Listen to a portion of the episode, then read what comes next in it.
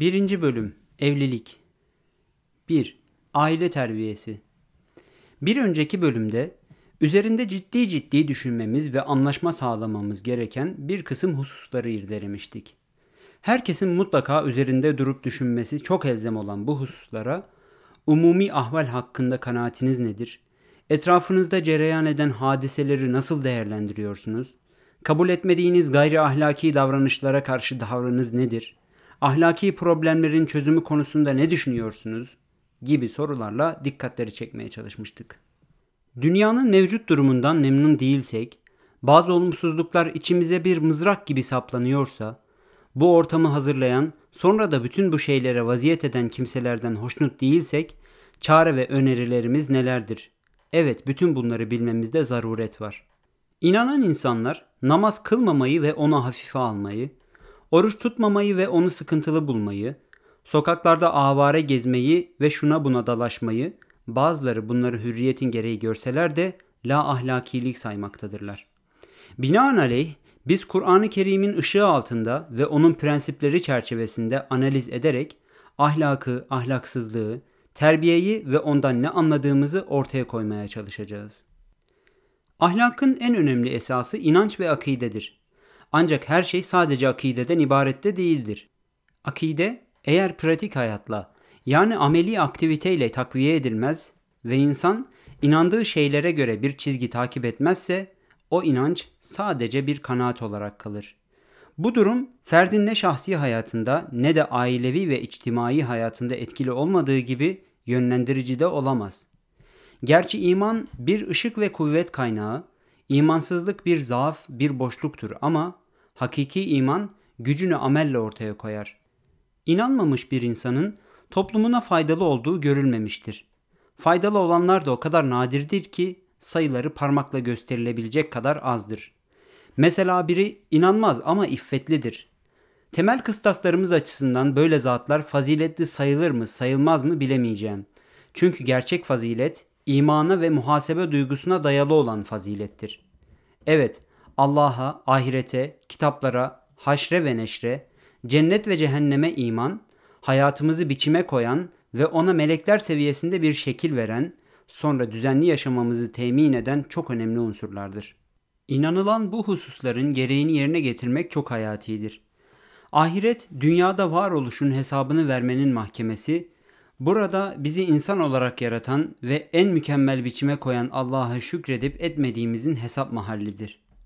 Dünyada yığın zalim, nankör ve Cenab-ı Hakk'ı anlamamada, onun gözler önüne serip teşhir ettiği sanatlarını görmeme hususunda ısrar eden, hatta gözlerini kapayıp görülecek onca güzelliği görmezlikten gelen, binlerce renk, ses, desen, şive, nizam ve ahenge rağmen bir hayli körler, sağırlar, kalpsizler de var.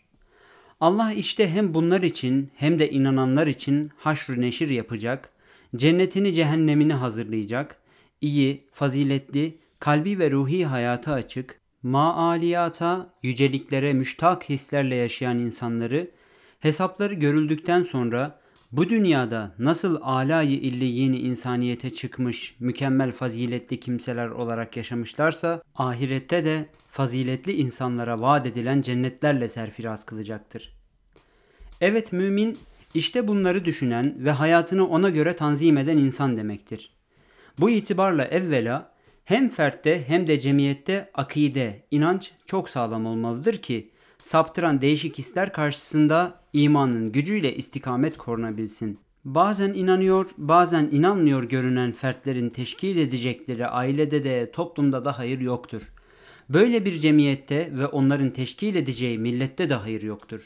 İnsanlar evvela çok iyi inanmalıdırlar ki, dahası yarına çıkacağına inancından daha kat'i bir şekilde dünyanın yarına olan ahirete gidileceğine de inanmalıdırlar ki Allah'a yakın topluma da yararlı birer unsur haline gelebilsinler. Evet, hemen her ferdin çalışmadığı zaman aç kalacağı endişesini taşıdığı kadar amel etmediği, iş yapmadığı ve pratikte inancını yaşamadığı zaman Allah'ın huzurunda ağır bir sorguya çekileceğine inanacak kadar sağlam bir akideye sahip olması çok önemlidir. Böyle bir imana sahip olan fert, bu kanaatin meydana getireceği bir kuvve-i anil merkeziye, merkez kaç kuvvetiyle salih amellere yönelecek ve yüzünün akıyla Allah'ın huzuruna çıkabilmek için yerlere yüz sürecektir. Böyle fertlerden meydana gelen aileler konusunu ayrı bir bölümde, ailenin çeşitli yönlerini, aile içinde yetişecek gençlerin, delikanlıların, küçüklerin, daha küçüklerin nasıl ahlak-ı âliye-i İslamiye ile mütehallik kılınmaları gerektiğini, Kur'an-ı Kerim'den ayetler ve sünnetten bazı hadislerin ışığı altında ileride ele alacağız.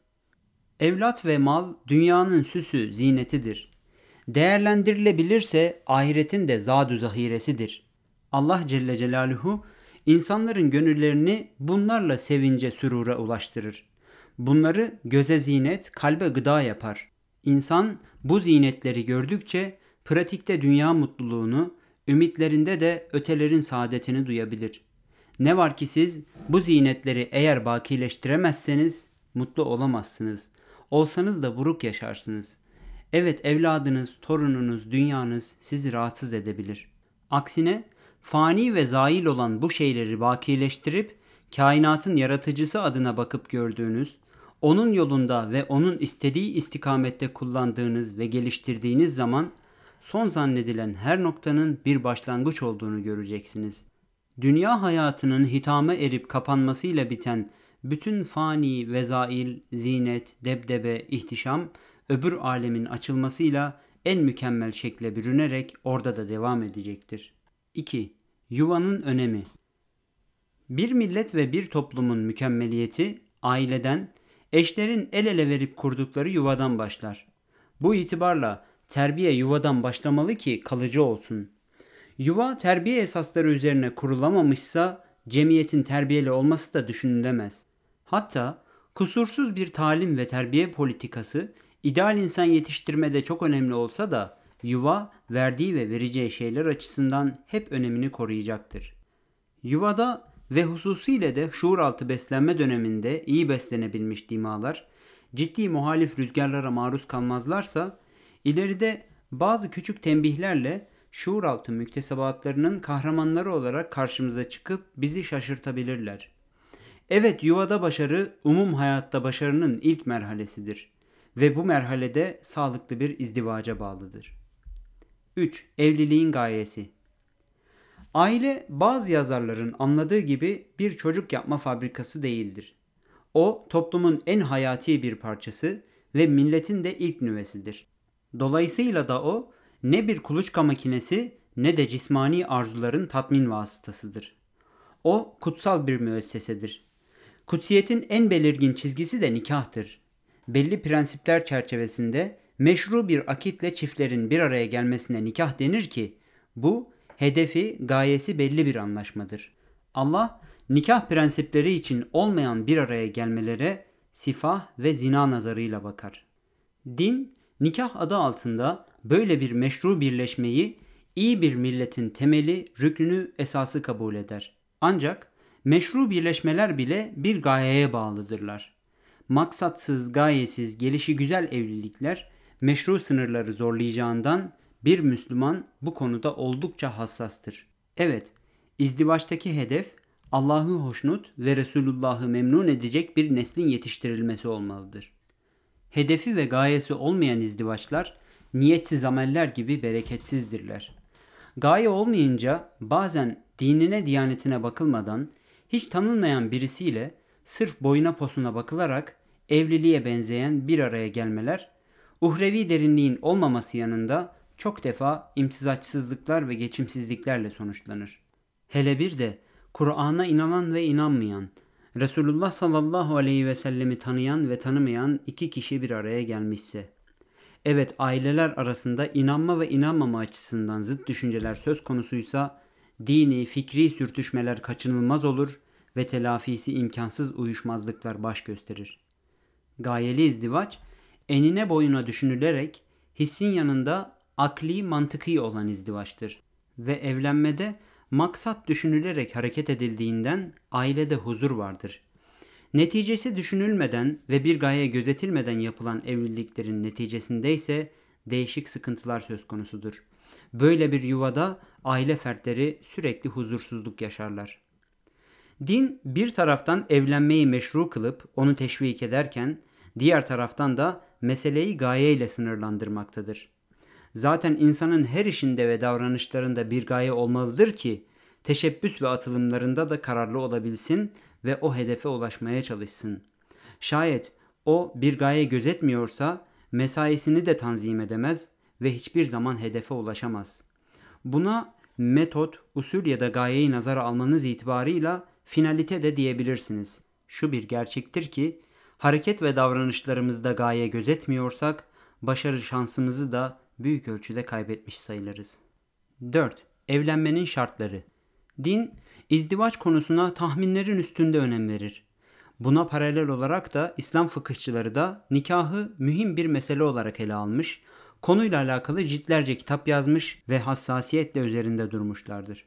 İzdivaç veya nikah meselesini farz, vacip, sünnet, haram, mekruh kategorilerinde mütalaa etmiş ve biraz da şahısların özel durumuna bağlamışlardır. Bu şu demektir: herkes gelişigüzel evlenemez.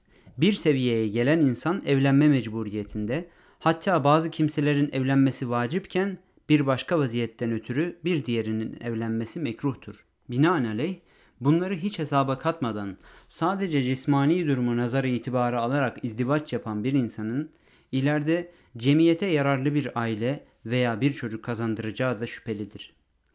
İslam hukukçularından Hanefiler ve Malikiler bu konuda birbirlerine yakın sayılırlar.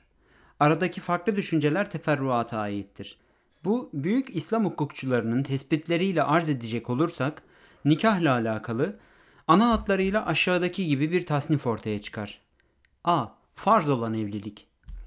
Zinaya düşme ve haram irtikab etme tehlikesi karşısında bulunan bir kimse, mehir ödeme gücüne ve ailesini geçindirecek kadar nafaka temin etme imkanına sahipse, hatta bazılarına göre oruç da tutamıyorsa onun evlenmesi farzdır.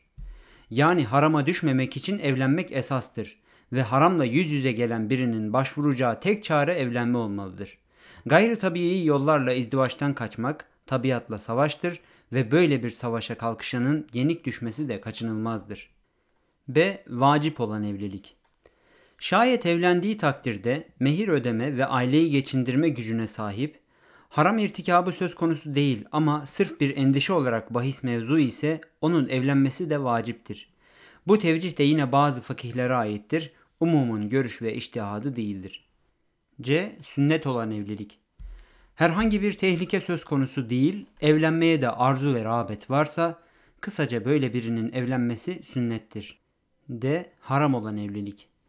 Evlenmekle haram irtikab edecek, evini geçindirebilmek için gayrimeşru kazanç yollarına girecek, irtikap, ihtilas, rüşvet gibi muharrematı irtikab edecekse, bu insanın evlenmesi de haram ya da en azından mekruhtur. Zevcesine zulmedecek kadar dengesiz biri için de aynı mütalaayı serdedenler vardır. E. Mekruh olan evlilik.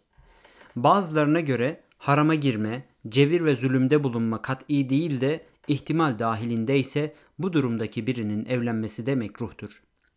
F. Mübah olan evlilik. Helalinden kazanan, zinaya düşme ihtimali bulunmayan, mihir verecek güce ve nafakaya da gücü yeten temkinli ve tedbirli birinin izdivacı da memduh veya mübahtır. Böyle birisi ister evlenir, isterse evlenmez. İmam Şafii radıyallahu anh diyor ki, nikah haddi zatında bir muamele, yani mübah bir iştir. Fakat haramdan kaçınmak için vacip olur. Aslında burada Şafii mezhebi de Hanefilerin mülahazalarına yakın bir görüş ortaya koymaktadır. İmam Ahmed bin Hanbel, geçimini temin edebilsin, edemesin, ailesini geçindirsin, geçindiremesin, mihir verebilsin, veremesin, zinaya düşme tehlikesi karşısında herkesin evlenmesinin farz olduğu görüşündedir. Esasen bu görüşler tetkik edildiğinde birbirlerine çok da uzak olmadıkları görülecektir. Bu hususlarla izdivaçta dinin nasıl bir kısım gayeler takip ettiğini, evlenmenin basit, hissi bir mesele olmadığını göstermeye çalıştık. Şayet bu önemli iş, mantıki, hissi boşluklara sebebiyet vermeyecek şekilde sağlam esaslara bağlanmazsa, mahkeme kapıları, dul ve sahipsiz kadınlar, ortada kalmış çocuklar bu işin kaçınılmaz sonucu olacaktır. Din, bütün bunların önüne ta baştan bir set koyarak, neticesi bu türlü olumsuzluklara müncer olan bir izdivacı haram, mekruh gibi kategorilerle zapturapt altına alır, his ağırlıklı bir meselede akıl, mantık ve muhakeme yolunu öne çıkarır. Bizim burada vurgulamak istediğimiz husus, evlenmenin çok ciddi bir müessese olduğu, onunla toplumun en önemli unsuru olan ailenin teşekkül ettirildiğinin vurgulanmasıdır. Bu itibarla evlilik düşünülürken ferdin cismaniyetiyle alakalı alelade bir durum olarak değil, bütün bir toplumun, hatta topyekün bir milletin saadetine alakadar eden dini, milli ve alemşumul bir mesele olarak düşünülmelidir. Bu konuda ferdin bedeni ve nefsani durumunu alakadar eden hususa gelince, bu sadece gaye-i uzmanın husule gelebilmesi için Allah Celle Celaluhu tarafından insana lütfedilmiş bir prim ve bir bahşiştir. Tabir caizse bu bir avans olarak değerlendirilmeli ve insanlık neslinin bekası, milli istikbalimizi bayraklaştıracak yüksek karakterli fertlerin yetiştirilmesi gibi mühim hizmetin peşin mükafatı olarak görülmelidir. Doğrusu İslam dini bu konuya oldukça önem vermektedir denilebilir. Öyle ki izdivaçta her şey inceden inceye düşünülecek, bin türlü hesap yapılacak ve hiçbir yanlışlığa meydan vermeyecek şekilde hassas davranılacaktır. Davranılacaktır ki kurulan yuva yıkımını netice veren sebeplere bina edilmesin. G. Delillerin münakaşası. 1. Hasen derecedeki bir hadis-i şerifte Resul-i Ekrem sallallahu aleyhi ve sellem şöyle buyurmaktadır. Evleniniz, çoğalınız. Ben kıyamet gününde sizin çokluğunuzla iftihar ederim. 2. Başka bir hadis-i şeriflerinde de velud olan, yani çok doğum yapabilecek kadınlarla izdivaç yapın buyurmaktadır. 3. Konuyla alakalı bir ayet-i kerimede de şöyle buyurulur. Aranızdaki bekarları hürlerle mümkün olmasa da kölelerinizden ve cariyelerinizden elverişli olanlarla evlendiriniz. Eğer bunlar fakirseler Allah kendi lütfuyla onları zenginleştirir. Allah lütfu çok geniş olan ve her şeyi bilendir. Nur suresi 32. ayet. Nikah yapma imkanına sahip bulunmayan, yani infak edemeyen ya da mehir veremeyen, daha doğrusu bir aileyi geçindiremeyen kimseye gelince Allahu Teala onu fazlıyla zengin kılacağı ana kadar sabretmeli, iffetiyle yaşamalı ve harama girmemelidir. Bu son nas ve onun yorumları diğer delillerle zahiren çatışıyor gibi görünse de temel espri açısından aynı gerçeklerin vurgulandığında şüphe yok. Şöyle ki, evlenin, çoğalın, zira ben kıyamet gününde sizin çokluğunuzla iftihar ederim hadis-i şerifi, mazmunu mahfuz, mefhumu muhalifiyle şunları hatırlattığı söylenebilir. Şayet Resul-i Ekrem sallallahu aleyhi ve sellemin izdivaçla iftihar edeceği bir nesil hedeflenmemişse, o izdivaç ya da çoğalmanın hiçbir anlamı yoktur. Evet, terörizme ya da sefahete bulaşmış, başı secdesiz, vicdanı paslı, gözü kanlı bir nesille Resul-i Ekrem sallallahu aleyhi ve sellemin iftihar etmeyeceği açıktır. Onun çoğalmasını istediği nesil, Allah indinde de makbul olan, onun rızasını kazanmaya teşne bulunan, din-i mübini İslam'ı yaşayan ve yaşatan bir nesil olmalıdır. Kur'an-ı Kerim değişik nurefşan beyanlarıyla bu mülahazaya en sağlam referanstır. Servet ve oğullarınız dünya hayatının süsüdür. Ebediyet vadeden iyi işlerse Rabbinin nezdinde sevapça daha hayırlı, ümit bağlamaya daha layıktır. Kehf suresi 46. ayet. Evet, işleriniz ahirete müteveccihse siz Rabbinizden, o da sizden hoşnut olacağı bir yola girmiş sayılırsınız. Bu mütalaayla vardığımız sonuç şudur. Evlenmede asıl hedef Allah'ı ve Resulünü hoşnut edecek bir neslin yetiştirilmesidir. Onun için mütedeyyin, milletine aşık, ailesine sımsıkı bağlı, çocuklarının terbiyesi üzerinde hassasiyetle duran kimseler, değişik çarpık düşüncelere rağmen yoluna ve usulüne uygun şekilde çocuk sahibi olma konusunda katiyen tereddüt etmemelidirler. Zira böyle bir neslin çoğalması ümmeti Muhammed'in yüzünü güldürecektir. Buraya kadar serdedilen mülahazalarla alakalı Resul-i Ekrem sallallahu aleyhi ve sellemin gençlere yaptığı şu tavsiye de oldukça önemlidir. Ey gençler topluluğu!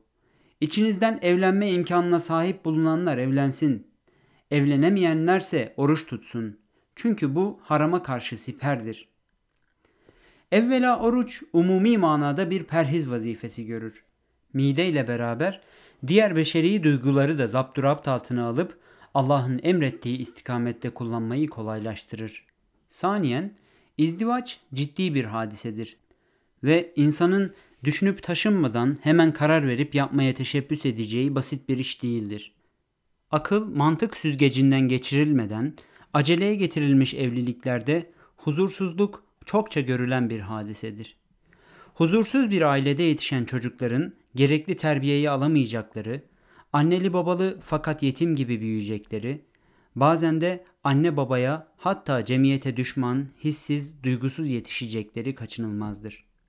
Çoğu batılı ülkelerde durum bu merkezdedir.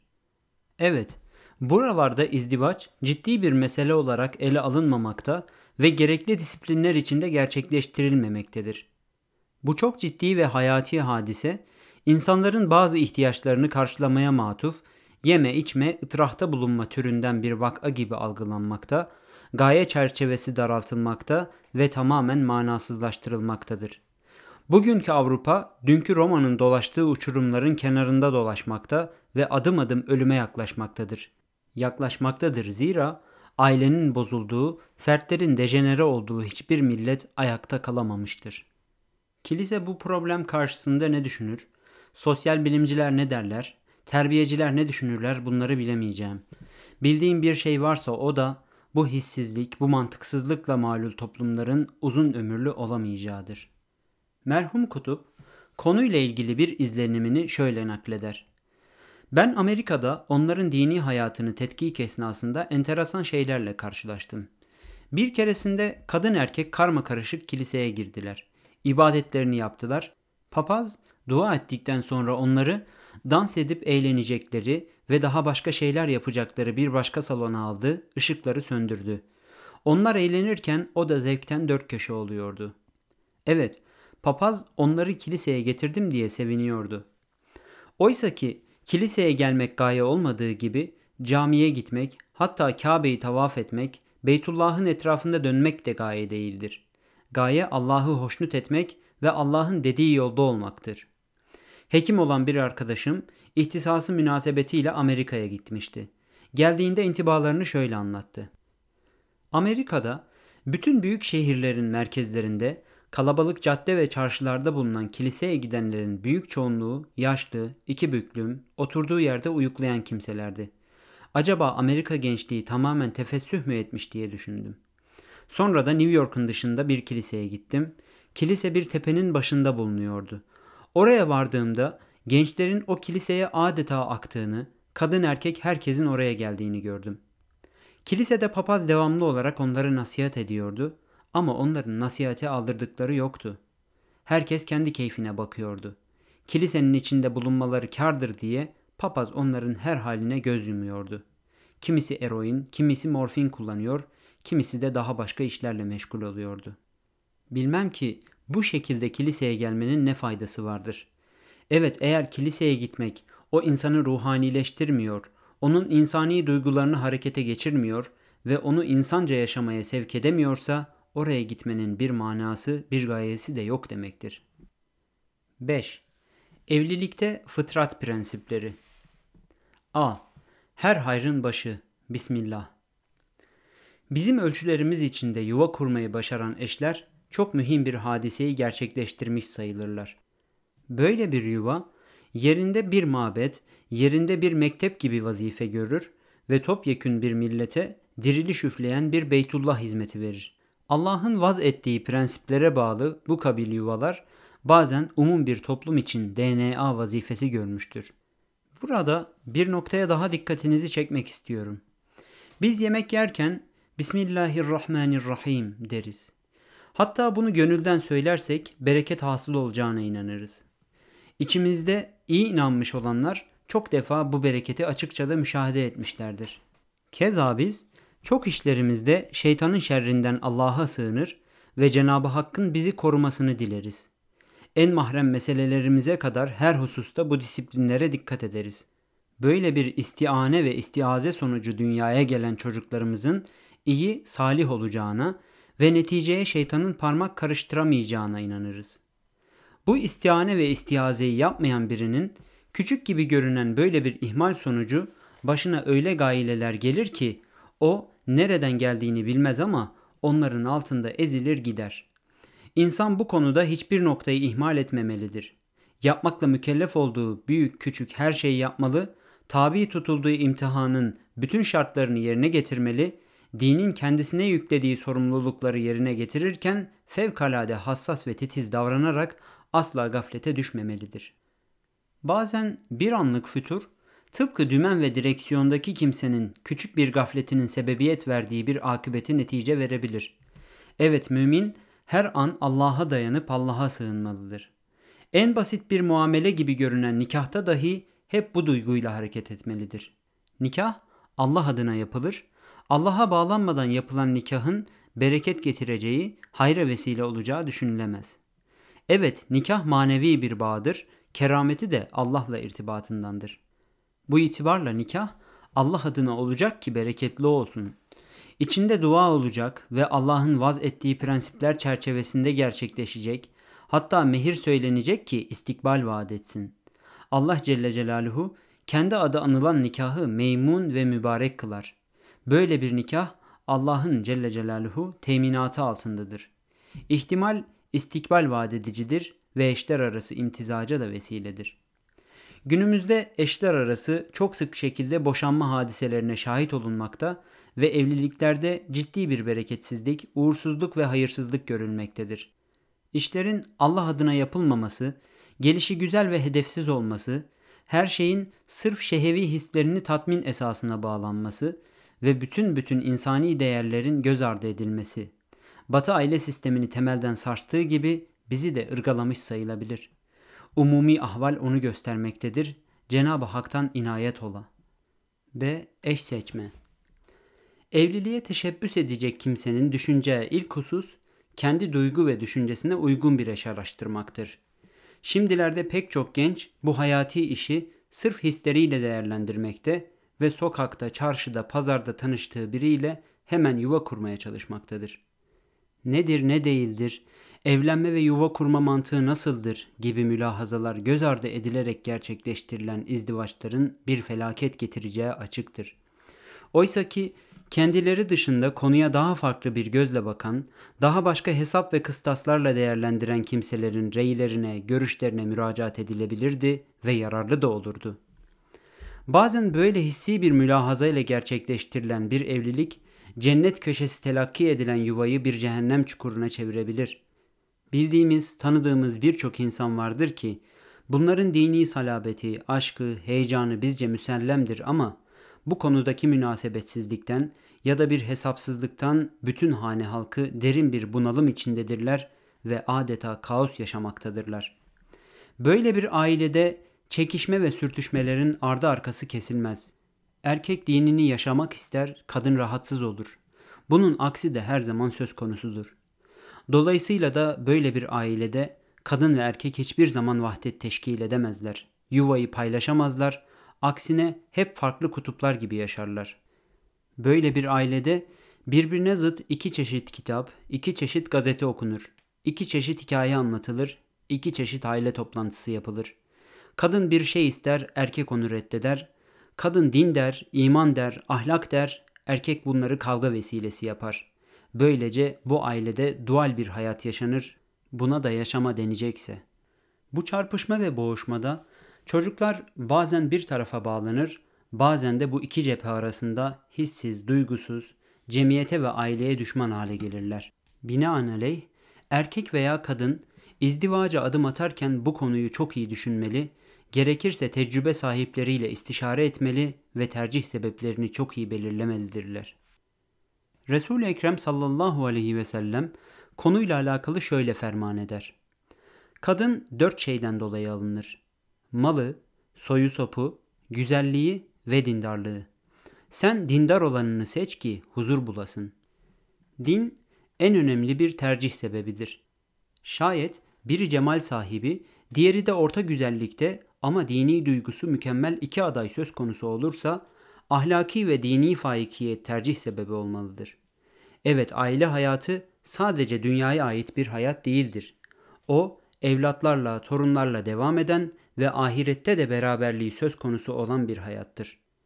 Aslında iyi bir yuva, dünyada cennet köşelerinden bir köşe olabilecekken bazı yanlışlıklardan ötürü kabre çevrilmiş ve tabii ötelerin mutluluğuna götüren yolları da yıkıp harap etmiştir. Bu itibarla müstakbel eşin dini düşüncesine, ameline, özellikle de akidesine mutlaka dikkat edilmelidir. Akide hususunda bir yanlışlığı, bir inhirafı olan erkeğe kızını veren bir kimse meydana gelecek bütün olumsuzluklardan mesul sayılır. Aynı durum erkek için de söz konusudur.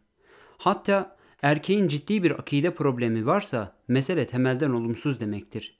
Zira nikahın geçerli olmasında iman temel bir rükündür. Allah'a inanmayan, dini emirleri hafife alan bir insanın ciddi bir iman problemi vardır. Dolayısıyla da nikah akdinin varlığı için en önemli bir unsur yok demektir. Sadece makam, mevki, mansıp, şöhret, para, maaş mülahazalarına bağlanarak gerçekleştirilen bir izdivacın dini de diyaneti de hafife aldığı açıktır. Ve böyleleri kazanma kuşağında kaybetmişlerdir. Bir kere izdivaçta öncelikle aranan husus dini vasıftır. Dinin temeli akidedir. Akidesi olmayan bir kimseyle izdivaç hiçbir zaman gerçek manası ile bir izdivaç değildir. O sadece bir araya gelmedir. Bu tespitlerimiz elbette ki dindarlar ve dinin kanunlarını, kıstaslarını kabul edenler içindir. Şunu bir kere daha belirtmeliyim ki, izdivaç dünyevi, uhrevi mutluluğun çok önemli bir dayanağıdır. Böyle ciddi bir konuda yanlış yapan her iki dünyasını da karartmış olur. Her şeyden evvel çevrenizi dini duygularla iyi beslenmemiş çoluk çocuk, evladı iyal sarmışsa zaten işe vaziyet etmeniz çok müşkül olacaktır. Bir inayet eli harikulade kabilinden imdadınıza yetişir, sizin ihmallerinize, yanlışlarınıza terettüp eden çarpıklıkları düzeltirse ona Allah'ın inayeti der ve devamını dileriz. Ne var ki bu her zaman da böyle olmayabilir. C. İyi evlat yetiştirme. Anne ve baba iyi evlat yetiştirme konusunda mutlaka mutabakat sağlamalıdırlar. Çocuk yetiştirme kabiliyet ve istidadı olmayan, olsa da sorumluluk yüklenmeyen bir anne ve onların hiçbir problemiyle meşgul olmayan bir babanın vesayetindeki çocuklar, anne ve babaları olsa da yetimdirler. Allah'ın şefkat, merhamet, incelik ve hassasiyetle donatıp çocuklarını yetiştirme konusunu tabiatının bir derinliği haline getirdiği anne, ruhundaki bu potansiyeli mutlaka onları hakiki insanlığa yükseltme istikametinde kullanmalıdır. Zaten o fıtratı itibarıyla bir muallime, bir mürebbiye ve bir mürşidedir. Onun en önemli vazifesi çocuğunu yetiştirme olmalıdır. Allah, anne ile çocuğunun arasını ayıranı kıyamet gününde sevdiklerinden ayırır. Hadisi de annenin çocuk terbiyesindeki müstesna rolünü gayet net bir şekilde ortaya koymaktadır. Anne, donanımının gereğini yerine getirirken baba da hilkat ve konumunun icabı daima temkinli, dirayetli, kıyasetli ve dikkatli olması gerekmektedir. O siyasetle, memuriyetle, ticaretle, ziraatle ve benzeri işlerle meşgul olur ve biraz da tabiatının gereği ailedeki ayrı bir boşluğu doldurur. Evet, o gücü, mukavemeti ve farklı yapısıyla ayrı işlere namzettir. Zaten kadimden beri o hep hususi bir sorumluluğun insanı ola gelmiştir. Ormandan ağaç kesmeden alın da saban sürmeye, arpa, buğday ekip biçmeden, inşaatlardaki ya da fabrikalardaki bütün ağır işlere kadar her şey ona bağlı devam ede gelmiştir. Böyle ağır işlere bedeniyle, iradesiyle mukavemet edebilecek erkek bence yerini korumalı, kadın işleriyle kadınlaşmamalı ve kadını da takatini aşkın ağır işlerle uğraştırmamalıdır. Ayrıca erkek bir mukavemet abidesidir ama bir şefkat kahramanı değildir. Şefkat annenin en önemli derinliğidir. O 9 ay karnında gezdirir çocuğunu. Dünyaya getirir yüz zahmetiyle. Bakar, büyütür bin meşakkatiyle. Gece inlediği zaman hemen kalkıp imdadına koşar. Ağladığında da bağrına basar. Tabiatından kaynaklanan bir iştiyak ve insiyakla onu yaşatmak için yaşar. İşte bir tarafta kadın, diğer tarafta da erkek, teşkil ettikleri aile vahdetiyle cennet saraylarını hatırlatan öyle bir yuva kurarlar ki bu yuvanın çehresinde öteleri temaşa edebilirler. Batı'da erkek bir dairede, kadın da bir dairede çalışır. Bu durumda çocuklar ya başkasının yanında ya da çocuk kreşlerindedir. Evet, erkek ve kadın da çalışınca çocuklar belli ölçüde de olsa yalnızlığa, sahipsizliğe terk edilirler. Sonra da bu insanlar kendi kendilerine şöyle teselli olurlar. Orada çok şefkatli, bilgili kimseler var. Çocuklara bizden daha iyi bakıyorlar. Oysa ki çocuğun bütün bunların ötesinde istediği daha başka şeyler vardır. Kreşte çocuğun elbisesini yıkayabilirler. Yemeğini vaktinde yedirebilirler. Teneffüs etmek istediğinde dışarıya çıkarıp gezdirebilir ya da lunaparklarda elinden tutup dolaştırabilirler. Ama bunu yapanlar hiçbir zaman çocuğun annesi, babası olamaz. Onun en çok muhtaç olduğu şefkati ona veremezler. Şefkat, çocuğun annesinin yüzünde okuduğu, sinesinde bulduğu, babasının kucağında hissettiği cibilli alakadır. Bunu veremedikleri takdirde onu başka hiçbir fanteziyle tatmin edemezler. Böyle eğitim yuvaları veya kreşlere terk edilen çocuklar bir yana, çıraklık devresinde bir ustaya veya kalfaya teslim edilen çocukları ele alalım. Eğer bu usta ve kalfa şefkatten uzak ve biraz da haşinse, mütemadiyen huşunet gören bu çocuklar zamanla öylesine duygusuz, öylesine katı ve öylesine merhametsiz yetişirler ki, yabancılar şöyle dursun, annelerine, babalarına karşı dahi kaba davranmadan geri durmazlar. Böyle sert insanların çıraklık devresinde o masum çocukların mülayim ruhlarında icra ettiği menfi tesir bu ölçüde olumsuz neticeler tevlid ederse, daha dünyaya gelir gelmez götürüp yabancı kucaklara teslim ettiğimiz çocukların o yabancı nazarlar altında ne hal alacaklarını kestirmek zor olmasa gerek. Her zaman kendisini bize Rahman ve Rahim olarak tanıtan, Kur'an-ı Kerim'de tam 114 defa Bismillahirrahmanirrahim kelamı mübecceli içinde Rahmaniyet ve Rahimiyetini anlatan Allah Celle Celaluhu, bu mübarek isim ve sıfatlarıyla annede tecelli etmiş gibidir. Evet, Allah Celle Celaluhu'nun Rahmaniyet ve Rahimiyetiyle bir haneye tecellisini, annenin binbir ihtimamla çocuklarının üzerine eğilmesi ve onları görüp gözetmesi şeklinde mütalaa edebiliriz. Böyle bir mazhariyetin dünyada hiçbir şeyle değiştirilemeyecek kadar yüce olduğunda şüphe yoktur. Bir dönemde üniversitede eğitim gören, hatta yüksek lisans ve doktora yapan ama terör odaklarının eline düşmüş bazı gençler oldu. Ve anneyi babayı ağlatan, onların ciğerlerini dağlayan, merhametsiz, duygusuz nesiller yetişti. Ancak bunlar birer istisnaydı ve okumanın ve okutmanın aleyhinde delil teşkil edecek şeyler değildi. Kimse evladını bir kurşunla vurulsun ya da toplumun huzurunu kaçırsın diye yetiştirmez.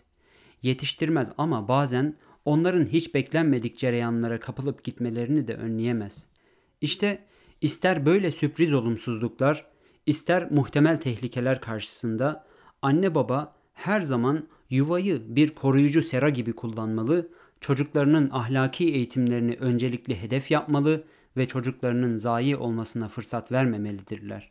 Sonuç olarak diyebiliriz ki, anne baba, hisli, şuurlu, vatanına, milletine, dinine sımsıkı bağlı bir neslin yetişmesi için gerekli olan her şeyi yapmalı ve onun akli, kalbi, hissi, mantıki boşluk yaşamasına fırsat vermemelidirler. Şayet anne baba dindar, Kur'an'a bağlı, İslam'ı bilen kimselerse çocuklar da inşallahü teala şuurlu yetişecek ve milletlerinin ikbal yıldızını parlatacaklardır. 6. Annenin yüksek fazileti. Anne, bir milleti yetiştiren ailenin en önemli unsurudur. O, İslam nazarında o kadar mukaddestir ki, Allah Resulü sallallahu aleyhi ve sellem, "Cennet annelerin ayakları altındadır" buyurur. Öyledir. Zira anne, bir milleti yoğuran mukaddes bir el ve toplumun ilk hücresini teşkil eden yuvanın da kurucusudur. İçinde cıvıl cıvıl çocukların etrafa saadet ve neşe aksettirdikleri bir yuvanın kurucusu. Bu yönüyle İslam, anneye öyle yüce bir paye verir ki, bunun ötesinde ona yeni payeler vermeye kalkışmak, o mukaddes varlığı hoyratlaştırmak, onun başındaki zebercet kalkmalı tacı alıp yerine cam parçalarıyla süslemeye çalışılmış bir külah geçirmek gibi olur. Kadını ve erkeği yaratan Allah Celle Celaluhu, onların kâmet kıymetlerine göre onları teçhiz buyurmuş ve istidatları açısından da verdiğini vermiştir. Kadın maddeten zayıf ve naiftir. Kadın hadiselerden daha çabuk etkilenir.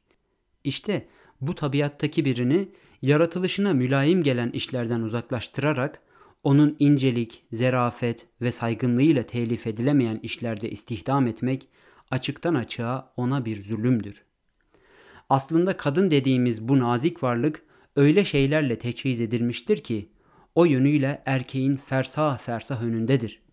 O bir şefkat kahramanıdır. Evlatları uğrunda öyle titrer ki bu konuda erkek onunla yarışamaz. Bu durum sadece insanlık alemine mahsus da değildir. Tavuğun bütün sermayesi kendi hayatı olduğu halde yavrusunu köpeğin ağzından kurtarmak için çok defa kendini feda eder. İşte bütün canlılarda yavrularına karşı Allah tarafından verilen bu engin şefkat duygusu anneler için öyle mualla bir sermayedir ki bunu onun elinden alıp da ona hangi payeyi verirseniz veriniz Allah'ın verdiğinin yanında çok sönük kalacaktır.